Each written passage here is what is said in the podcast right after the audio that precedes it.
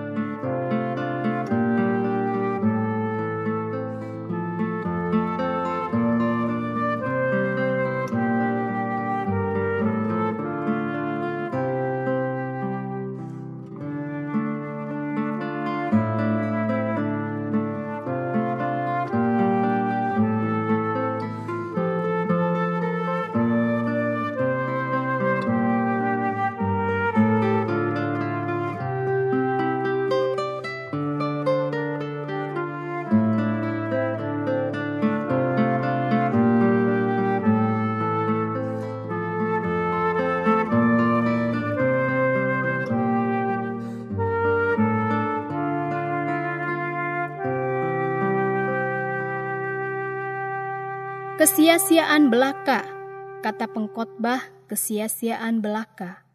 Segala sesuatu adalah sia-sia. Apakah gunanya manusia berusaha dengan jerih payah di bawah matahari? Aku telah melihat segala perbuatan yang dilakukan orang di bawah matahari. Tetapi lihatlah, segala sesuatu adalah kesia-siaan dan usaha menjaring angin. Pengkhotbah pasal 1 ayat 2 sampai 3 dan ayat 14.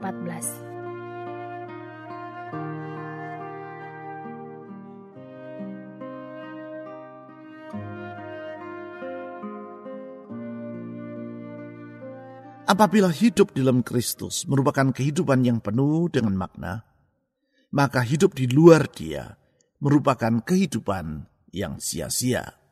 Sebab makna dari kehidupan sama sekali tidak tergantung kepada seberapa banyak harta yang dimiliki oleh seseorang, seberapa tinggi kedudukan yang ia raih, maupun seberapa tenar nama yang bersangkutan. Kalaupun orang memiliki semuanya itu, tidak dengan sendirinya hidup yang bersangkutan pasti akan berbahagia. Karena hanya di dalam Kristuslah orang akan mengalami hidup yang penuh dengan makna. Dengan kata lain, apabila di luar Kristus orang tidak menemukan kebahagiaan, di dalam dia hidup kita tidak akan sia-sia. Kesia-siaan dari kehidupan di luar Tuhan itulah yang menjadi pesan utama dari kitab pengkhotbah.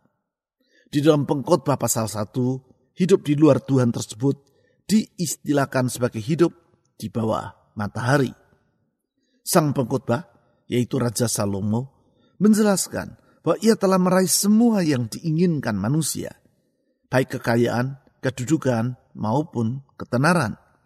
Namun ia menyimpulkan bahwa segala usaha manusia di bawah matahari tersebut adalah sia-sia. Ia mempersamakannya sebagai usaha menjaring angin. Bukan berarti manusia tidak perlu berusaha. Namun bila hal itu dilakukan di luar Allah atau di bawah matahari, maka semua usaha tersebut tidak akan membawa kebahagiaan. Apakah yang diperlukan oleh manusia agar ia tidak hidup di dalam kesia-siaan? Mengapa demikian?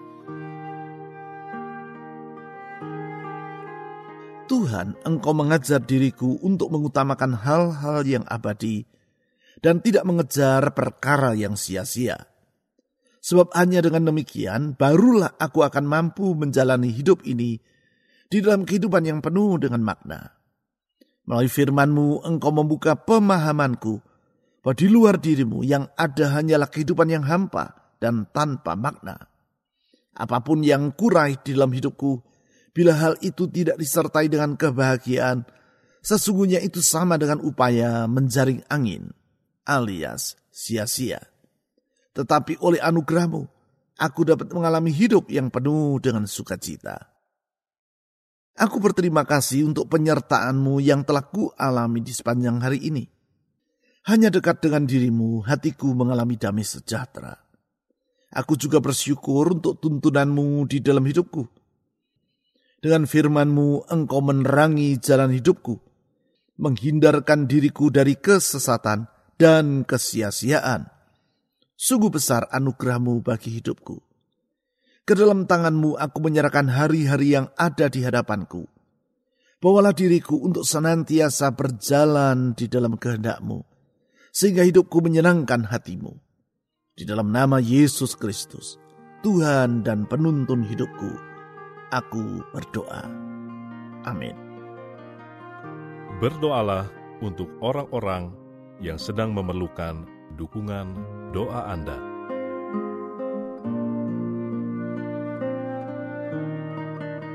Mari meneduhkan hati di hadapan Tuhan.